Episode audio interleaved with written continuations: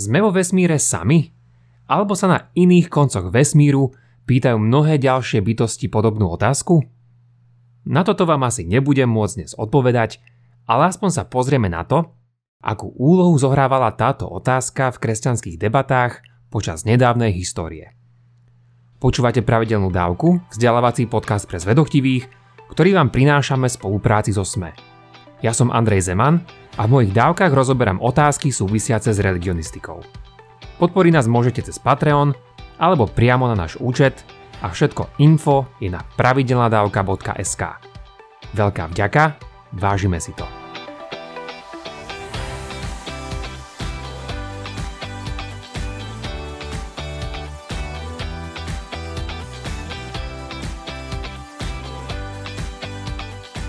Predstavy o mimozemskom živote sa u našich starovekých predchodcov rôznili.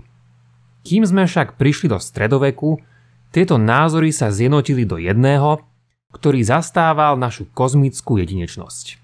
Naša Zem a miesto vo vesmíre je unikátne. Nielen, že sme v jeho strede, ale zároveň sme aj jeho jedinými občanmi. Občasne sa u stredovekých teológov našli aj nejaké tie špekulatívnejšie výnimky, ale tie len potvrdzovali toto pravidlo o našej výnimočnosti. S príchodom 16. a 17. storočia, a teda aj s príchodom Kopernika, Braheho, Keplera a Galilea, sa však naša predstava o usporiadaní vesmíru začala meniť. Ich objavy viedli nakoniec k prijatiu predstavy, že v strede našej slnečnej sústavy je Slnko, a nie teda Zem, a ostatné planéty obiehajú okolo neho po eliptických dráhach. Podobne však, ako sa ich názory líšili v konkrétnych pohľadoch na vesmír, tak sa rôznili aj v pohľadoch na mimozemské obyvateľstvo. Podľa Galilea takéto civilizácie neexistujú, pretože na to nemajú vhodné životné podmienky. Kepler však bol optimistický.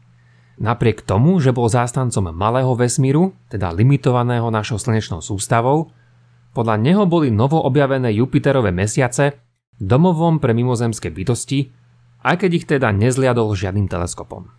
Jedno meno, ktoré musí byť každému známe aspoň z počutia, je Isaac Newton.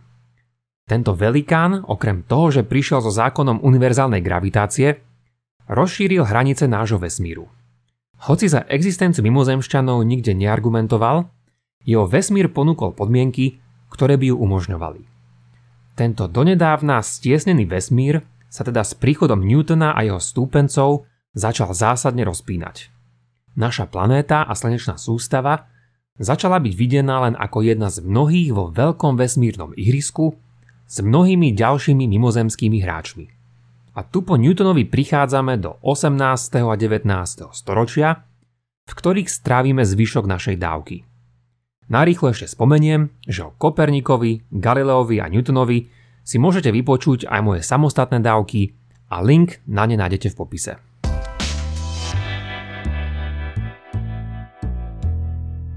V 18. storočí sa odohrávali mnohé debaty o existencii mimozemšťanoch, ale keďže žiadne priame fyzické dôkazy nemáme ani dnes, nemal ich nik ani v minulosti. Takéto uvažovanie však prebiehalo hlavne vďaka istému filozoficko-teologickému uvažovaniu, ktoré sa nazýva princíp plnosti. Princíp plnosti možno vystopovať až k Platónovi a jeho nosnou myšlienkou je, že vesmír obsahuje všetky možné bytia, respektíve organizmy, ktoré v ňom len existovať môžu. Jeho dynamická verzia vraví, že tieto druhy sú stále v procese vytvárania, ale pointou je, že príroda nemá funkčne prázdne miesta. Všetky organizmy sú tu preto, lebo môžu existovať a žiadne iné už neexistujú, lebo nemôžu existovať. Ak by mohli, tak stvoriteľ, či už ten Platónov alebo kresťanský, by ich jednoducho stvoril a nevytvoril by vesmír, v ktorom sú niektoré jeho časti nevyužité alebo priam zbytočné. V tejto dobe teda vidíme mnohých, ktorí zastávali tú myšlienku, že náš vesmír je naozaj preplnený rôznymi mimozemskými bytostiami. Situácia sa však začala postupne obracať. Na konci 18. a na začiatku 19. storočia vidíme niektorých kultúrnych intelektuálov uvažovať už tak trochu ináč ako dovtedy. A tak už na jeho začiatku nachádzame niekoľko pochybovačov. Jedným z nich bol napríklad Percy Bysshe Shelley, ktorý odmietol kompatibilitu kresťanstva s vedeckým poznaním. Čo však bolo pre neho týmto problémom? Shelley vraví, že celý ten biblický príbeh počnúci Adamom a Evou je nezlúčiteľný s poznaním hviezd. Tým nemá vôbec na mysli hviezdy ako také. Myslí tým to, aké je to podľa neho nezmyselné, že by mimozemský život nebol tiež pokúšaný diablom. Alebo možno viacerými diablami. Alebo vlastne, nuž to je tá otázka. Ako to presne bolo? Boli azda aj na druhých planetách nejaký Adam a Eva s ich nejakým lokálnym hadom pokušiteľom? Boli niektorí obyvatelia vesmíru stvorení s väčšou odolnosťou voči pokušeniu ako tí naši pozemskí prarodičia? Shelley si z takéhoto uvažovania robí samozrejme posmešky, lebo mu kresťanská náuka o Ježišovom vykúpení ľudstva na kríži nedáva v tomto kozmickom kontexte význam. Inými významnými autormi, ktorí videli tieto veci podobne, boli John Adams, teda druhý prezident Spojených štátov amerických, a známy americký autor Ralph Waldo Emerson. A hoci títo traja boli veľmi vplyvné osobnosti verejného života, nepovedali sme si ešte o tom najhlavnejšom vplyve, ktorý pridal ten najväčšie polená do tejto vatry. Tento vplyv pochádzal z pera známeho a mimoriadne vplyvného amerického autora menom Thomas Paine. Bol to práve Paine, kto svojimi argumentami proti kresťanskej náuke o vykúpení v kontexte mimozemského života zasadil kresťanstvu, ak nie úder, tak aspoň takú typickú osvietenskú facku. Payne bol totiž jedným z najviac svietiacich predstaviteľov osvietenstva a to potvrdil aj svojim dielom s názvom Doba rozumu z roku 1793, kde načal aj túto mimozemskú tému. Pre neho viedlo uvažovanie iba k dvom možnostiam. Buď musíme odmietnúť kresťanské učenie o vykúpení, alebo mimozemské bytosti. Payne si vybral prvú možnosť. Podobne ako mnohí iní osvietenci, aj on si osvojil deizmus, teda neosobné a nekresťanské božstvo, ale predsa len niekoho, kto stojí za týmto vesmírom. Payne vedel, že Biblia alebo kresťanské učenie nikde priamo mimozemský život nevyvracia. Problém však videl v tom, že celé biblické dejiny spásy sú tak prepojené s Adamom, Evou a Ježišovou smrťou, že príjmať aj existenciu iných vesmírnych bytostí by z kresťanského pohľadu nedávalo žiadny zmysel. Teraz sme v našom príbehu približne v roku 1800 a to bol čas, keď príjmanie mimozemskej existencie bolo najviac rozšírené v našej histórii. A keďže bolo zároveň veľmi rozšíreným aj kresťanstvo, tieto dva svety sa museli skôr či neskôr stretnúť. Nesklamali nás a stretli sa. Mnohí autory aj po Paynovom diele pritom zastávali názor, že to všetko dáva zmysel a tieto argumenty, teda kresťanské a mimozemské, sa vzájomne podporujú. Napriek tomu, napätie a trenice tu ostali. Ako sa o chvíľu dozvieme, trvalo to asi ďalších 50 rokov, kým sa táto vatra opäť rozohnila. A tým všetkým chcem povedať, že existovali viaceré možné spôsoby argumentácie a jeden z nich, na ktorý bolo treba reagovať, vravel, že vesmír a jeho prírodné zákony nám ukazujú, že za ním jeho vesmírny stvoriteľ, ale tiež, že to nie je zlučiteľné s aspoň jednou kľúčovou kresťanskou náukou, teda tou o vykúpení. Povedané ešte inak, stretli sa tu proti sebe dve teológie. Zjavená a prirodzená a začali si robiť vzájomnú neplechu. O tej prirodzenej som už ináč mal tiež jednu dávku. Takže boli to pejnové argumenty, ktoré sa dostali aj do Británie a na ktoré potom mnohí reagovali. Kresťanstvo to samozrejme vôbec nepoložilo a viacerí vplyvní vedci či teológovia ponúkli na to svoje odpovede. Vrátane napríklad jedného z najvýznamnejších teológov prvej polovice 19. storočia, Thomasa Chalmersa, ktorý mimochodom stal pri zrode univerzitného kolégia, ktoré navštevujem. Ten sa snažil napríklad ukázať, že existencia mimozemských obyvateľov a Božia starostlivosť o nich nie je nijak nekompatibilná s biblickým kresťanstvom.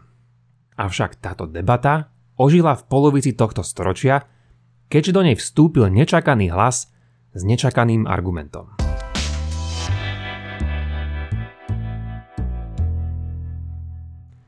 V roku 1853 vyšlo dielo, ktoré si sčítaní vzdelanci nemohli nevšimnúť. Volalo sa Esej o pluralite svetov. Bolo vidno, že pochádza od mimoriadne vzdelaného a veriaceho autora a šokujúce na ňom bolo riešenie tejto mimozemskej hádanky. Dovtedajším typickým riešením bolo snažiť sa poukázať na to, ako kresťanstvo a existencia mimozemských vedomých bytostí sedia ako rukavica na ruku. Aj keď tú rukavicu bolo treba trochu upraviť a ponaťahovať, aby sedela. Tento autor sa však vo svojom uvažovaní vydal opačným smerom. Namiesto toho, aby opäť ponúkol zmierovaciu stratégiu, jeho hlavným argumentom bolo priznať tento nesúlad. Ak bolo pre neho kresťanstvo v protirečení s mimozemským životom, jeho riešením bolo odmietnúť nie tú prvú problematickú zložku, ale tú druhú. Inak povedané, kresťanstvu už mimozemšťania problémy robiť nebudú, lebo žiadny neexistujú. Kto však toto dielo napísal? Hoci bolo vydané najprv anonymne, netrvalo dlho, kým sa prišlo na to, že jeho autorom bol anglikánsky kňaz a jeden z najvýznamnejších cambridgeských akademikov tej doby, William Hewell. Hoci sa venoval najmä matematike a minerálom, jeho špecialitou sa nakoniec stala oblasť, ktorá by sa dala v jeho prípade najskôr označiť ako filozofia vedy, a bol tak ináč jedným z priekopníkov rozoberajúcich podstatu a fungovanie vedeckého badania. Bol to mimochodom zároveň on, kto okrem iného vytvoril aj anglické verzie pojmov vedec a fyzik, ale aj iné ako sú anóda, katóda, jón, elektrolíza či dokonca aj lingvistika. To, že proti mimozemšťanom argumentovala práve taká anglikánska kapacita ako Hewell, bolo naozaj veľkým prekvapením a prebudením, zvlášť ak celý čas predtým zastával práve opačnú a teda väčšinovú pozíciu. Čo si sa muselo stať práve okolo 19. storočia, čo Hewella pritiahlo na druhú stranu. Bližšie rozoberanie týchto dôvodov je minimálne na ďalšiu samostatnú dávku, ale v stručnosti môžeme povedať, že začal súhlasiť s Payneovou dilemou, no ponúkol opačné riešenie ako tento Američan. Payne videl teda východisko v odmietnutí kresťanskej náuky, ale Hewell odmietnutí iných vesmírnych bytostí. Takéto zhodnotenie je síce pravdivé, ale už nie presné a úplne férové. Hewell predsa nemohol povedať, že mimozemšťania neexistujú, lebo kresťanstvo. Samozrejme, že mal intelektuálne naviac. Presnejšie je teda povedať, že motiváciu mu poskytlo zmýšľanie náboženské, ale na svoje závery použil to vedecké. Použil na to dôvody a výpočty, ktoré by dnes zrejme napadli aj niektorých z vás teda poukázať na to, ako sú ostatné planéty nehostinné pre život. Niektoré sú veľmi horúce, iné zase veľmi studené, či nevhodné svojim zložením a mal ešte niektoré iné argumenty. Pointa je, že empirické pozorovania nám vravia, že aspoň v jeho pozorovanej časti vesmíru sme aspoň na teraz výnimoční a tvrdiť opak by sa dalo len cez nejaké nepodložené špekulácie. Viem si predstaviť, že niektorým z našich vedecky zmýšľajúcich poslucháčov sa nemusí zrovna veľmi páčiť myšlienka, že Hewell bol vo svojom vedeckom bádaní motivovaný kresťanskou náukou. Prvé vraj majú byť predsa fakty a nie nejaká osobná viera. Navyše, pri svojej diskusii sa veľakrát opieral o citáty z písma.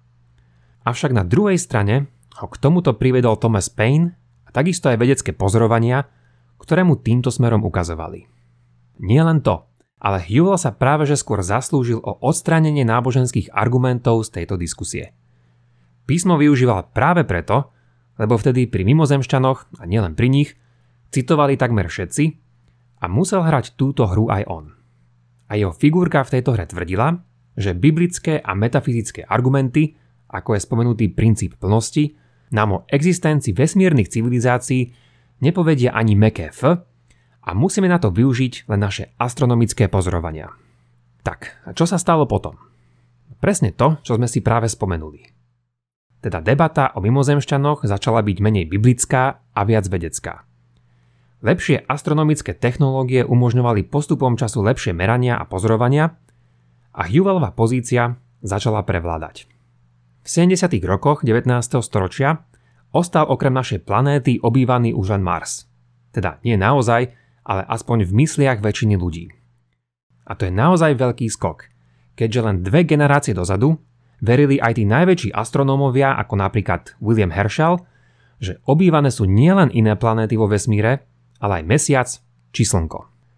A keď prídeme na začiatok 20. storočia k začiatku Prvej svetovej vojny, zistíme, že svojich obyvateľov stratil aj Mars.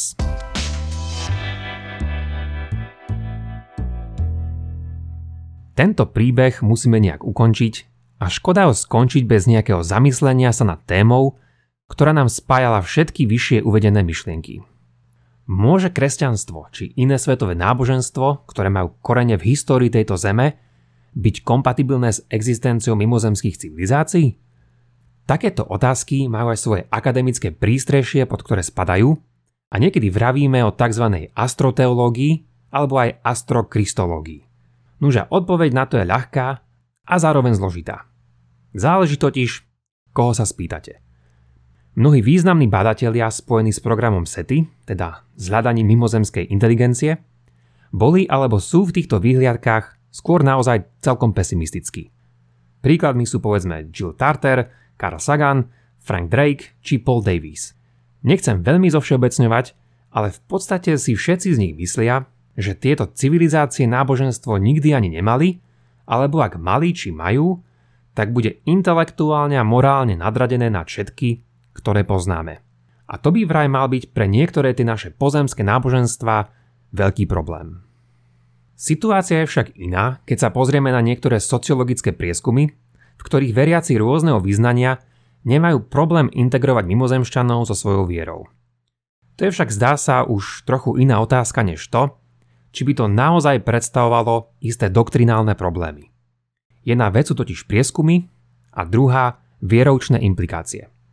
Zrejme platí, že pre vieroučne flexibilných teológov to nebude veľký problém, ale väčší to už bude pre tých menej liberálnych, kde povedzme kresťanská nauka môže spôsobovať isté problémy. Tiež to môže byť zvlášť problém pre tú časť kresťanov, ktorí dodnes odmietajú evolučnú teóriu, keďže existencia mimozemšťanov zaiste úzko súvisí aj s ňou. Musíme sa však vyvarovať aspoň tým veľkým generalizáciám o tom, či sú mimozemské civilizácie v súlade s náboženstvom. Pretože akým presne náboženstvom a akou jeho verziou či akou teológiou. A okrem toho, samotná história, ako sme aj napokon dnes videli, nás učí, že aj kresťanstvo vedelo a vie zastávať obe pozície, čo sa týka našich potenciálnych vesmírnych spolupútnikov. Chce to niekedy čas, ale skôr či neskôr sa veci vedia posunúť ďalej a niekedy aj v teológii. A ja skromne dúfam, že som aj ja vám posunul niektoré vaše mentálne kolieska a že sa tu uvidíme opäť skôr, než až po objave našich vesmírnych mimozemských kamarátov. Toľko teda na dnes a vďaka za počúvanie. Ak máte ohľadom dnešnej dávky nejaký koment alebo otázku, neváhajte a napíšte ich na facebookovú stránku alebo pošlite na môj e-mail andrej.pravidelnadavka.sk Ak sa vám dnešná dávka páčila, budeme vďační, ak nás podporíte aj peňažným darom, ktorý vám vôbec neuškodí a nám veľmi pomôže. Nezabudnite, všetko info máme na pravidelnadavka.sk Buďte zvedochtiví a nech vám to myslí.